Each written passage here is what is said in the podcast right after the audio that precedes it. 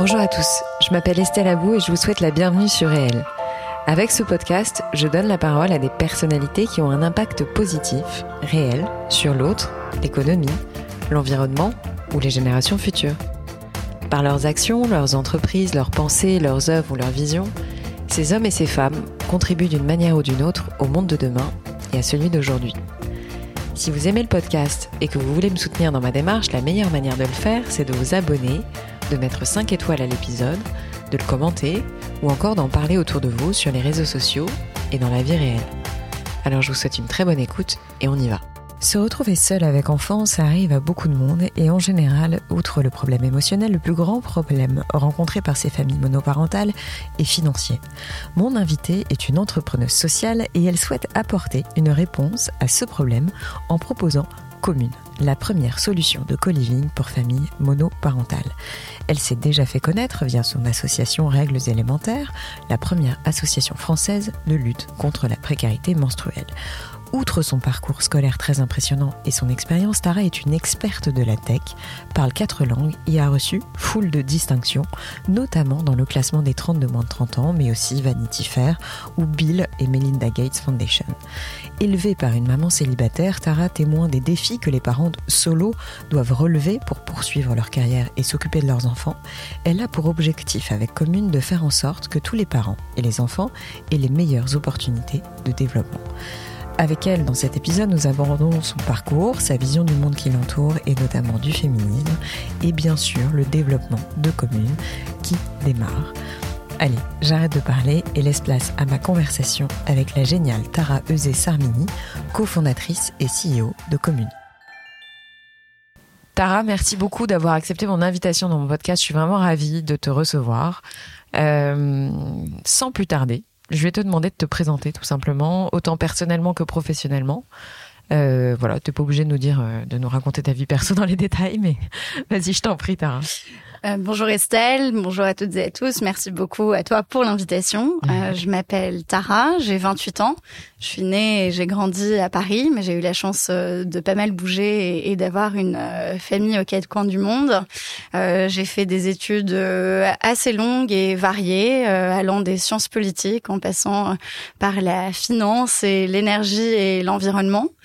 Euh, j'ai toujours été euh, très engagée dans ma vie. J'ai monté une asso euh, étudiante quand j'avais 21 ans, qui est mmh. devenue une grosse asso qui s'appelle Règles élémentaires.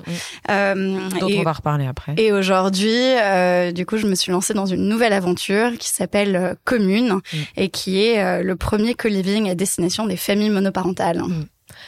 Alors, je suis pas trop tournée vers le passé, mais je trouve que tu as un parcours quand même, justement, tu en as rapidement parlé, mais euh, assez international. Euh, tu fait beaucoup d'études. Euh, est-ce que tu peux nous rappeler un tout petit peu quelques lignes de ton CV, juste pour qu'on te situe euh, dans la sphère Ça marche. du coup, j'ai voilà, j'ai fait tout mon collège et, mon lycée en France. Ensuite, après le bac, je suis allée à Sciences Po à Paris. j'ai fait ma troisième année à l'étranger en Russie. Mm. Ensuite, j'ai pris une année de césure pour faire un master en finance à Cambridge. Mm, mm. Et après ça, j'ai fait un double diplôme entre Sciences Po et Columbia, où je me suis spécialisée en, en énergie et environnement. Et euh, j'ai été diplômée euh, de mon dernier diplôme en date en 2017. Et c'est vrai que de par mes études, j'ai vécu euh, en live le Brexit et euh, les élections de Trump. Donc, euh, à l'issue de tout ça, je me suis dit euh, qu'on était bien en France et que clairement j'avais envie de rentrer et que j'avais une légitimité euh, d'action, d'innovation et la possibilité de changer les règles ici. Et, et donc, voilà, je suis je suis de retour à Paris depuis 2017. Et niveau professionnel, donc quelles ont été les premières étapes? Qu'est-ce que tu as fait juste après tes études Alors juste après mes études, euh, j'ai eu la chance de, de, prendre un peu de temps euh, pour réfléchir. Donc j'ai été diplômée euh, à l'été et, et j'ai pris six mois pour réfléchir, où j'ai passé pas mal de temps aussi sur mon asso à l'époque, qui était 100% composé de bénévoles. Et, et finalement, j'ai décidé de me lancer dans la grande aventure de la tech. Et donc j'ai rejoint Uber, Uber, à une époque où je croyais encore que Uber allait mettre fin à la voiture individuelle individuelle et réellement révolutionner la mobilité. Et donc j'ai rejoint l'équipe à Paris avec un périmètre France, Suisse, Autriche et j'étais en opération et j'y suis restée jusqu'en 2019. Mhm. suite à ça, j'ai été chassée par un certain nombre de boîtes, dont une grosse boîte de co-living. C'est comme ça que j'ai découvert ce secteur-là à titre personnel. Et, euh, et, finalement, euh, j'ai pas poursuivi euh, l'opportunité qui se présentait parce que j'avais pas très envie de faire euh, du co-living pour Yuppies Working in Tech, mais je me suis dit je le garde dans un coin de ma tête pour d'autres catégories de personnes. Pour d'autres catégories de personnes, exactement, isolées et plus dans le besoin.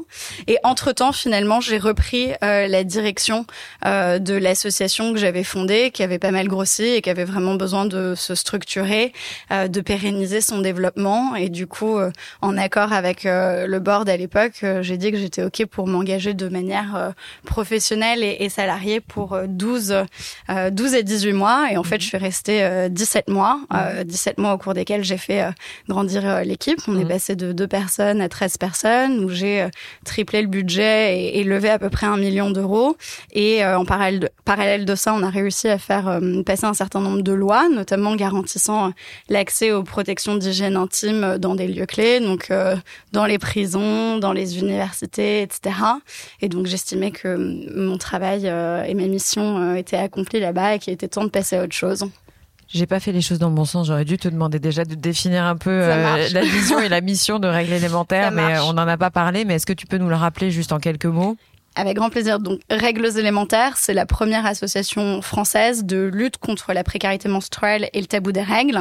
Donc, très concrètement, on a créé une plateforme de mobilisation citoyenne qui permet euh, de collecter et de redistribuer des produits d'hygiène intime, donc des mmh. tampons, des serviettes, mmh. des cups, des culottes menstruelles.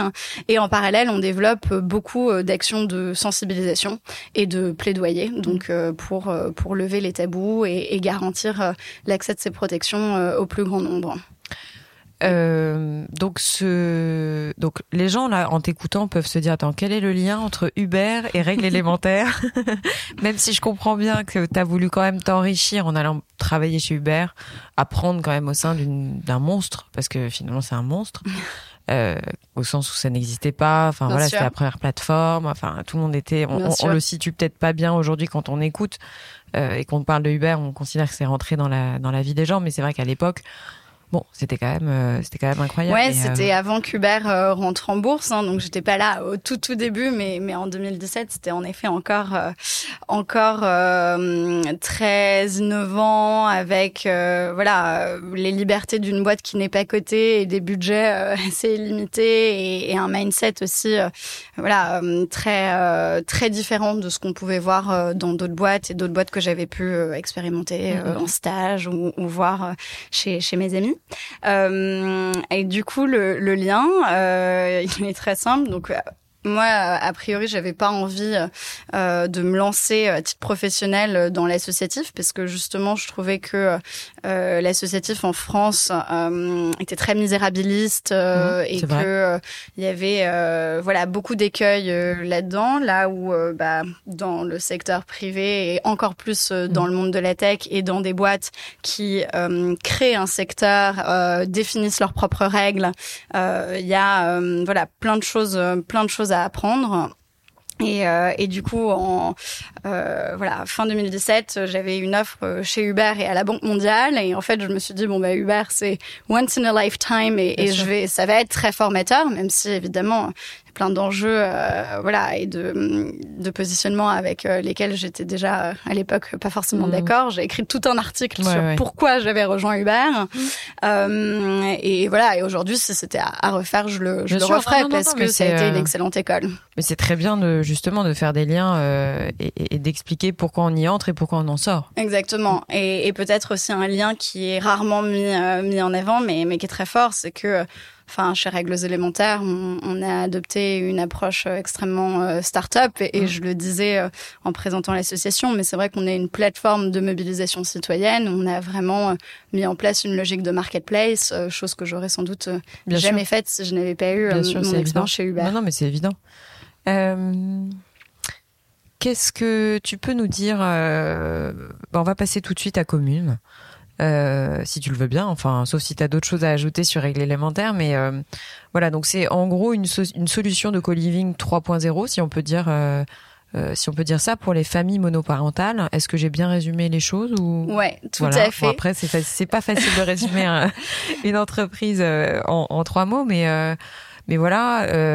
Est-ce que tu peux nous en dire un peu plus, bah voilà, sur la mission de commune Pourquoi peut-être avant ça t'es venue cette idée Donc même si j'ai compris que l'idée avait émergé déjà il y a bien longtemps, mais que tu voulais l'adapter à des situations ou à des ou à des, des, populations qui en avaient le plus besoin. Euh, voilà. Et puis après, voilà, nous, nous parler un peu du modèle économique, euh, tout ça, tout ça, quoi. Avec grand plaisir. Donc, euh, donc euh, pour faire un petit peu machine arrière, donc moi j'ai découvert le co-living en 2019. Le co-living, ça fait une dizaine d'années que ça, ça boom en, en France euh, et en Europe, et, et ça a été en priorité développé pour des jeunes actifs, mmh. et ça s'est petit à petit élargi à d'autres populations, notamment les étudiants, les étudiantes, de plus en plus les seniors. Et en fait, moi, j'avais pas mal regardé au début le, le co-living pour seniors, donc fin 2020, quand je savais que voilà, je, je préparais le next step post règles élémentaires. J'ai commencé à benchmarker euh, ce qui se passait, et donc sur les seniors, je me suis rendu compte un qu'il y avait euh, beaucoup d'acteurs et d'actrices déjà engagés, deux que c'était pas forcément la population la plus évidente avec laquelle travailler en pleine euh, pandémie euh, de Covid, et trois est apparu gros comme une maison. La problématique des familles monoparentales, donc une population en pleine croissance qui a des besoins extrêmement spécifiques, absolument pas adressés par le marché. Et euh, en tirant euh, en tirant le fil, euh, je me suis rendu compte que c'était le facteur numéro un d'appauvrissement en France et en Europe, que les familles monoparentales, un an après la rupture, perdent en moyenne 30% de leur niveau de vie, et qu'en fait la pierre angulaire de tout ça, c'était les difficultés, voire l'impossibilité de se reloger. Et donc c'est devenu une, évidence pour moi que euh, le co-living pouvait euh, solutionner euh, tout ça. Et ça représente, je crois, 25% les Français Ouais, euh, donc euh, c'est. C'est quand même un quart de la population. En fait, c'est un quart des familles oui, euh, en France, enfants, ouais. un tiers des familles euh, à Paris, mm. et euh, certaines estimations euh, prévoient en fait la moitié des familles d'ici 2040 qui seraient mm. monoparentales. Donc mm. ouais, c'est un phénomène en pleine expansion en France, mais à l'étranger aussi. Et en fait, bah, en creusant surtout, je me suis dit bon bah voilà qu'il fallait répondre à, à tout, enfin à toutes ces problématiques. Et surtout, j'ai découvert avec euh, étonnement et stupéfaction que ça n'existait pas encore. Aujourd'hui, il euh, n'y a pas de solution de famille de co-living pour famille monoparentale. En tout cas, pas de solution de co-living 3.0 comme tu le mmh. définissais. Il y a des solutions euh, associatives, il y a quelques solutions aussi euh, publiques via mmh. des foyers d'hébergement ou centres d'hébergement d'urgence, mais euh, c'est pas du tout l'expérience qu'on espère proposer chez Commune. Du coup, ton expérience, est-ce que tu peux nous en parler un peu plus? Parce que c'est vraiment, on va essayer de replacer les choses dans leur contexte. On imagine un immeuble, tout à fait, dans lequel en fait plein de familles monoparentales vivent euh, et ont accès en fait à des alors à des des bah, services des mutualisés. enfin euh, voilà des services mutualisés euh, type crèche, espace partagé, je sais pas moi cuisine, bureau. tout un tas de tout un tas de choses mais également et c'est là où intervient le 3.0 c'est qu'il y a une application tout à euh, fait. Mais je vais te laisser en parler un peu mieux moi quand même. Ça marche. Euh, donc, donc oui, euh, l'idée de commune, c'est en effet un immeuble entier dans lequel va y avoir des espaces de vie individuels. Donc, ce sont des, des unités d'habitation avec vraiment une chambre pour les enfants, une chambre pour le parent et une salle de bain privative et une kitchenette individuelle. Mm-hmm. ensuite, il y a des espaces par Mm. Euh, donc, euh, à minima, euh, chez Commune, il y aura donc une salle de jeu polyvalente, mm, mm, une cuisine commune tout équipée, donc avec des chaises hautes, des chauffe-biberons, des baby cooks, etc. Et une buanderie partagée. Ça, c'est vraiment le minimum. Aujourd'hui, les biens qu'on a en ligne de mire ont également rooftop, cours, parfois jardin, salle de cinéma euh, voilà, on peut, on peut décliner à l'infini. Et euh, en plus de ça, et c'est quelque chose qui est très fort pour euh, les, les, populations euh, qu'on vise, c'est qu'on rajoute une couche de services euh, non négligeable. Et c'est pas juste des nice to have, c'est vraiment des choses essentielles pour euh, pour les parents solo et leurs enfants. donc au premier lieu du babysitting, mais aussi des activités mmh. extrascolaires, des cours de sport sur place, mais aussi de la préparation de repas. Mmh. on propose également des solutions euh, de garde-meubles. Enfin voilà, là aussi on peut imaginer euh, euh, déployer un catalogue assez infini selon selon les résidences et et leur taille aussi à l'avenir. Et, et voilà à peu près comment ça marche chez Commune. Et comme tu le disais, donc il y a une app pour organiser aussi la vie des résidentes et, des résidents, donc entre eux, organiser des événements, etc., apprendre à mieux se mhm. connaître, mais aussi pour mieux communiquer avec avec euh, l'équipe euh, l'équipe de commune euh, et voilà que qu'on fluidifie tout ça au maximum. Alors ça c'est le rêve, enfin on va dire c'est l'objectif. Tout à fait. mais je ne t'aurais pas fait venir dans mon podcast Tara si tu n'avais pas les, la tête sur les épaules et les pieds ancrés au sol. parce que quand on parle de ce projet qui fait rêver, je pense quand on en parle, voilà, je, m'imagine une maman célibataire avec un bébé, voilà, tu lui proposes ça, elle, te dit direct, bah oui. Euh, mais déjà, euh, alors, d'un point de vue euh, client, ou d'un point de vue, oui, client, on va dire ça comme ça, ou cible, combien ça pourrait coûter? Tu vois, je pense que la première question qu'on se pose, c'est OK, top, mais c'est pour qui, comment et combien? C'est une très bonne question. Euh, donc aujourd'hui, euh, on prévoit une offre de base, un package global de base pour un parent un enfant. Mhm. Euh, donc on parle euh, là de, de Paris euh, intramuros. Euh, et en fait, là-dedans, il y aura évidemment le logement, mais donc toutes les charges comprises. Mhm. Donc au-delà de l'eau, de l'électricité, du gaz, également Internet, également les abonnements un peu sympas type Netflix et Spotify. Mhm. Et on prévoit aussi d'inclure dans ce package de l'aide juridique et du soutien scolaire. De l'aide juridique parce qu'on se rend compte que les familles monoparentales euh, renoncent bien trop souvent à, leurs droits, et euh, du soutien scolaire. Oui, bah, du coup sur les familles monoparentales, c'est 81% euh, de femmes, hein, d'après le dernier rapport de l'INSEE publié en septembre 2020. Du coup, de l'aide juridique d'un côté, du soutien scolaire, parce qu'on observe aussi que les enfants qui grandissent dans des foyers monoparentaux sont 1,5 à deux fois plus à risque euh, de difficultés scolaires, de troubles du comportement, etc. Et après, il y aura donc euh, des services euh, à la carte, type donc babysitting, comme on le disait, cours de sport, préparation de repas, activités mhm. extrascolaires, etc., etc. Et nous, en fait, ce qui était très important pour nous, c'était bah, de faire faire des économies aux gens, hein, parce que mhm. comme on l'a vu, c'est c'est le facteur numéro un d'appauvrissement euh, aujourd'hui. Et euh, donc sur la partie euh, voilà logement, c'est et le package de base, c'est environ 20% d'économie par rapport mhm. à ce qui existe mhm. sur le marché aujourd'hui pour se loger en tout mhm. cas et, et, payer ses charges, etc. Et si on prend en gros le panier global avec un certain nombre de services, on est pratiquement sur des économies de 30%. Euh, mhm. Donc, euh, normalement, l'équation économique fonctionne et on endigue euh, cette perte de niveau de vie. Mais alors, du coup, le versant pour vous, pour votre business model, est-ce que tu peux nous en parler un peu plus? Parce que comme ça, encore une fois, ça fait rêver, mais euh, voilà, enfin, euh, il s'agit quand même d'un immeuble. Comment tu comment tu penses les choses?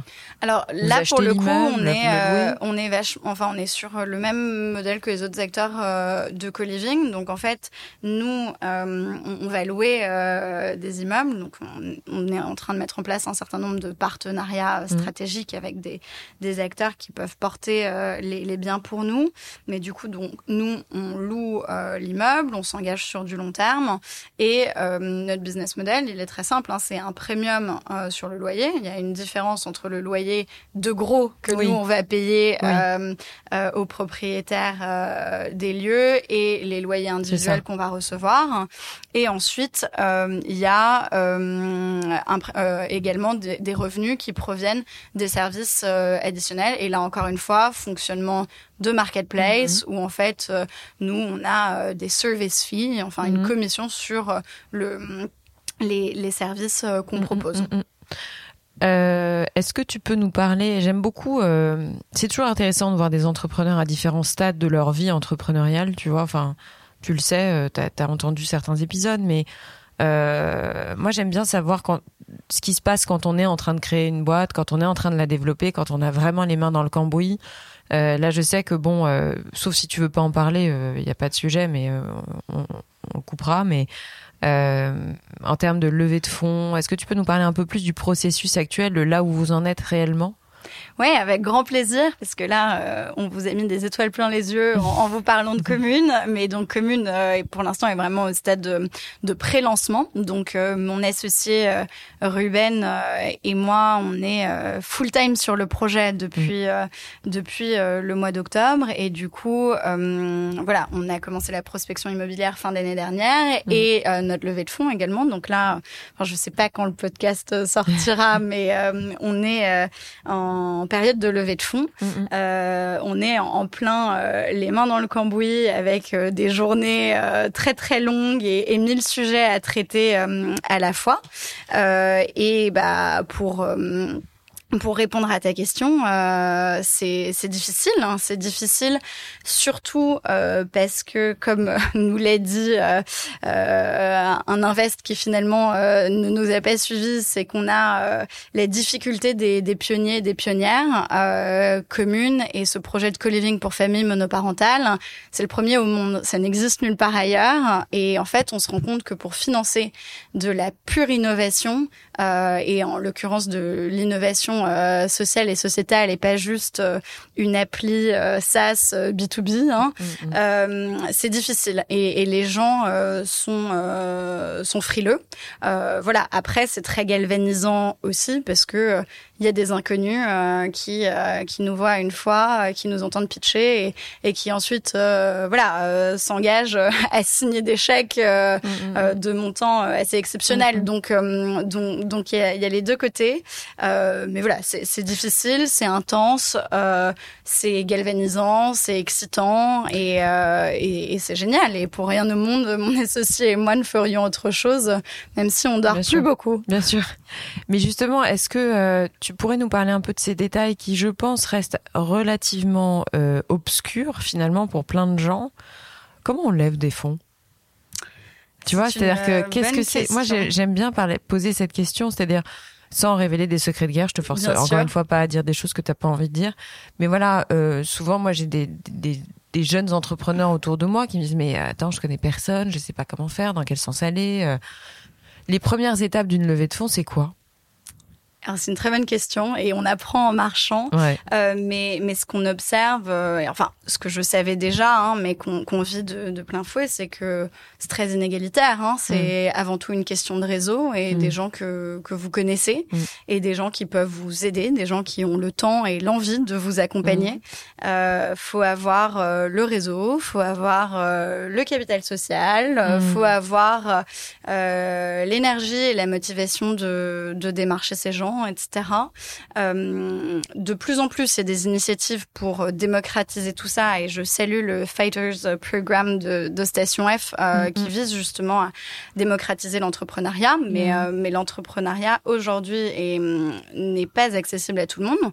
Il y a aussi un point très clair et, qu'on oublie souvent, c'est que les entrepreneurs et les entrepreneuses ne se payent pas euh, mm-hmm. et souvent pendant euh, de longs mois. Et, voilà, donc euh, après, euh, nous sommes en France et il y a des dispositifs extraordinaires qui existent et notamment voilà le soutien de Pôle Emploi à des personnes qui qui ont travaillé en France auparavant si elles ont quitté leur boîte en rupture conventionnelle ou voilà si, si, elles sont au chômage.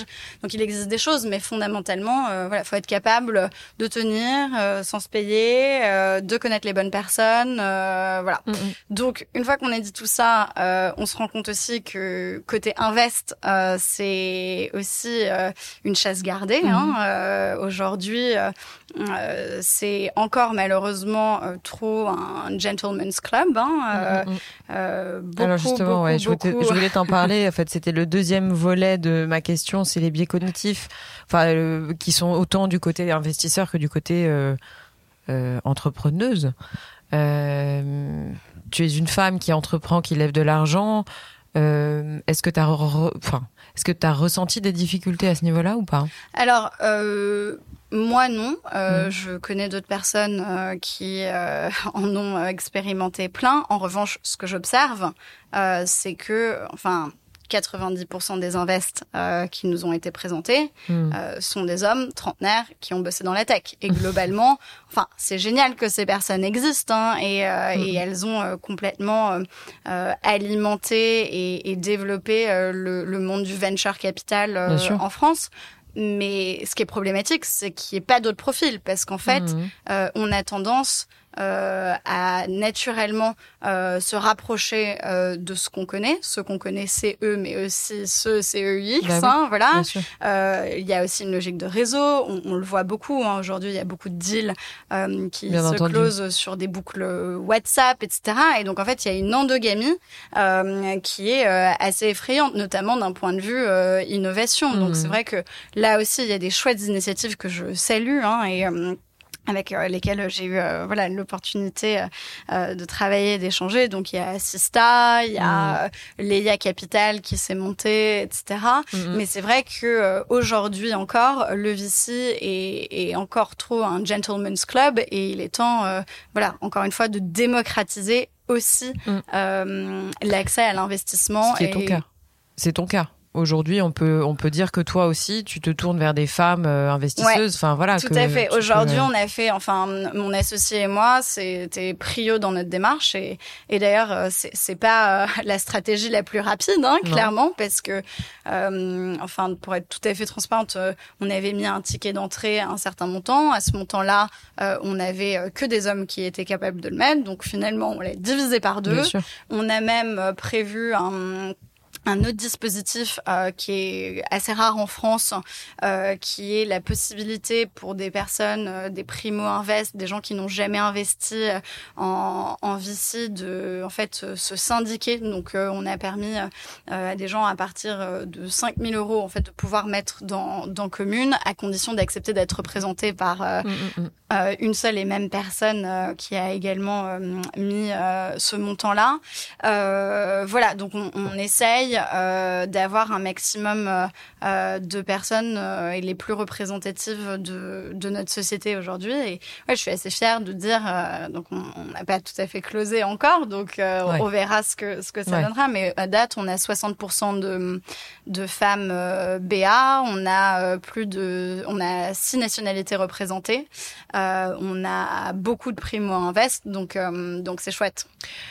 D'autant que le, la vocation est quand même euh, pas uniquement franco-française pour commune. Tu as envie quand même de, de t'étendre. On n'en a pas vraiment parlé, mais c'est pas.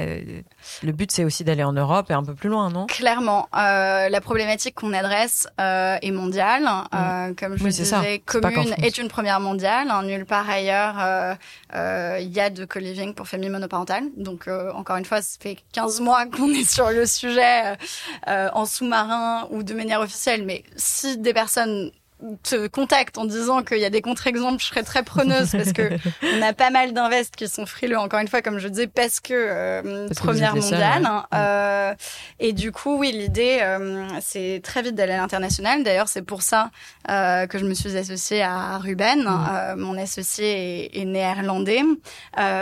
et, et très vite, oui, on ira hum, euh, sans doute euh, au Benelux, Europe du Nord, Europe du Sud, Amérique du Nord, Amérique du Sud. Et donc, c'était aussi essentiel pour nous d'avoir euh, des invests étrangers au capital. Mm, mm, mm. Est-ce que tu veux nous dire autre chose sur ce beau projet? Est-ce que tu as, quelque chose à ajouter? Bah, Une question que je t'aurais peut-être pas posée. Je pense que ce qui est important, c'est peut-être euh, de, de, souligner aussi notre euh, mission. Euh, Aujourd'hui, la mission de commune, c'est de bâtir des opportunités en reconstruisant le lien social.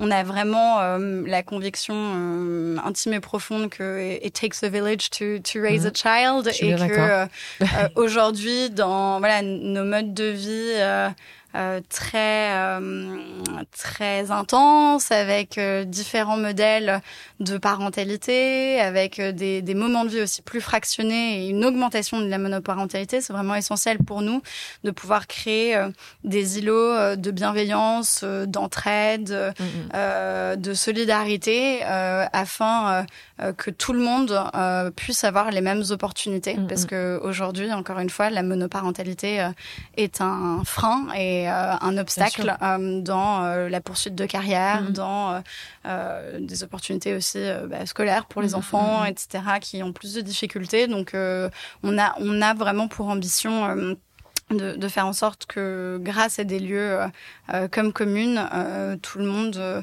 ait voilà la même une réelle égalité des mmh. chances et c'est D'ailleurs, on va sortir un tout petit peu de ton sujet de commune, mais j'aimerais bien avoir ton, ton regard, parce que finalement, ça fait assez longtemps que tu es investi dans une cause, on va dire, féministe ou humaniste.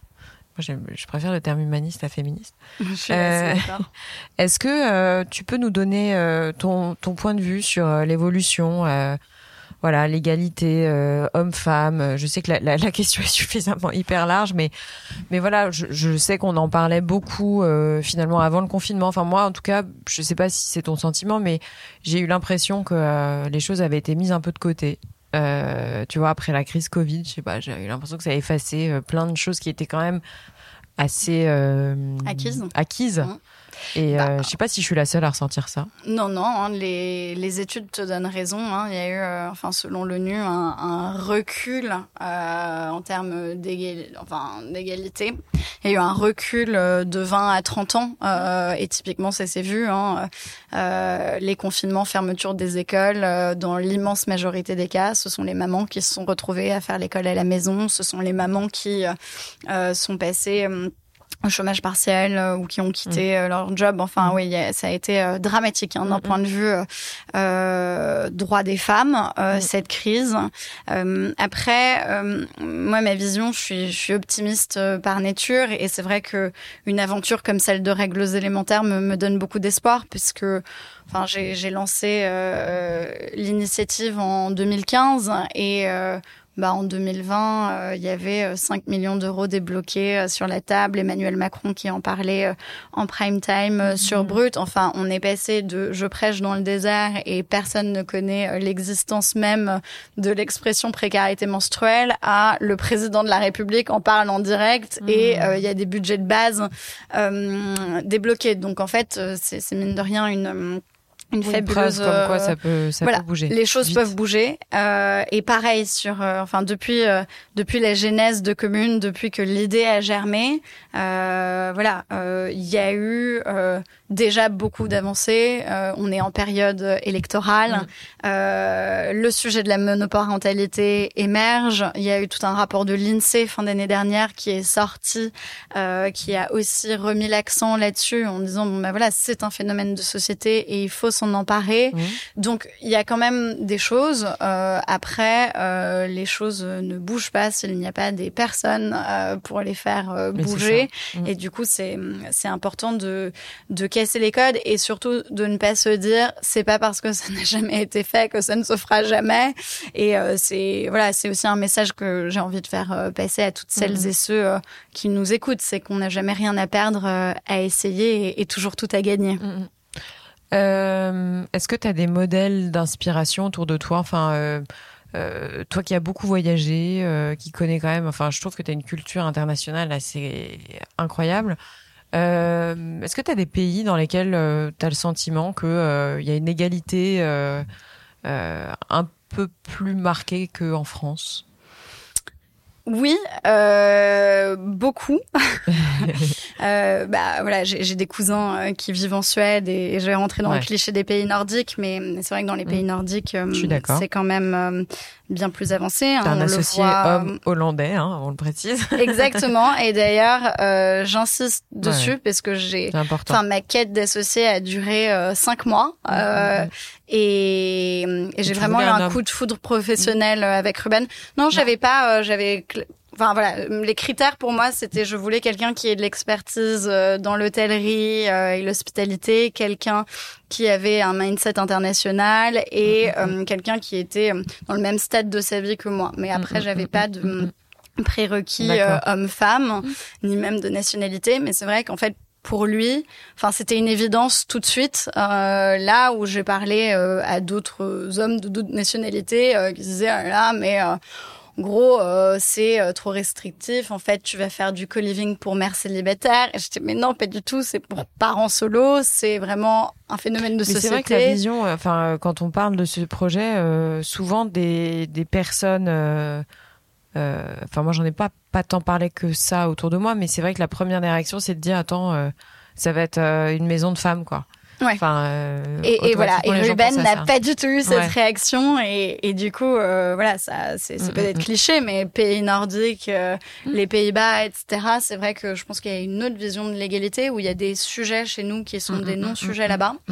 Et après, peut-être euh, un, un, pays euh, détonnant et, qu'on entend rarement euh, mentionner pour ça, mais donc j'ai eu la chance de, de, vivre en Russie en 2013-2014. Euh, voilà, c'était pas le même contexte qu'aujourd'hui, clairement, mais mais c'est vrai que c'est un pays, euh, de par son histoire, hein, c'est un pays qui a eu des tsarines, c'est un pays qui a vécu le, le communisme. Mm. Et en fait, je veux dire, évidemment, le communisme a plein de problématiques, euh, mais il y avait euh, un point positif, c'était que voilà l'égalité entre les hommes et les femmes et tout le monde fait les mêmes boulots, euh, etc. et donc aujourd'hui, enfin, on voit en Russie, voilà, pas, de sujet, euh, enfin beaucoup moins de sujets de harcèlement, beaucoup moins de, de, remise en cause euh, de, euh, de femmes nommées à des hauts postes. La directrice de la Banque centrale russe est une femme depuis des décennies. Enfin, voilà. Après, il y a eu un autre phénomène qui est que, voilà, suite à, la guerre, il y a eu un déficit démographique où il y a eu beaucoup moins d'hommes que de femmes dans le pays, et donc ça a recréé des, inégalités et, et des tensions. voilà d'un autre ordre, mais c'est vrai qu'il y a quand même pas mal euh, de modèles euh, d'inspiration euh, aussi de ce côté-là. Mmh. Est-ce que tu as un dicton préféré, Tara? Ça fait très interview question-réponse, mais je, pose, je pose régulièrement cette question quand j'ai des entrepreneurs face à moi, entrepreneuses face à moi. Très bien. ouais. Euh, en avoir plusieurs alors, hein. J'en ai plusieurs, euh, mais celui que j'aime beaucoup, hein, c'est la maxime d'Oscar Wilde euh, qui dit euh, visez la lune, au pire vous atterrez dans les étoiles. ça, je l'aime beaucoup et, et, elle résonne particulièrement chez moi parce que c'est c'était des mm, des professeurs qui me l'avaient dit en entretien quand voilà je mm, postulais dans des universités anglaises, donc j'avais trouvé ça très fort.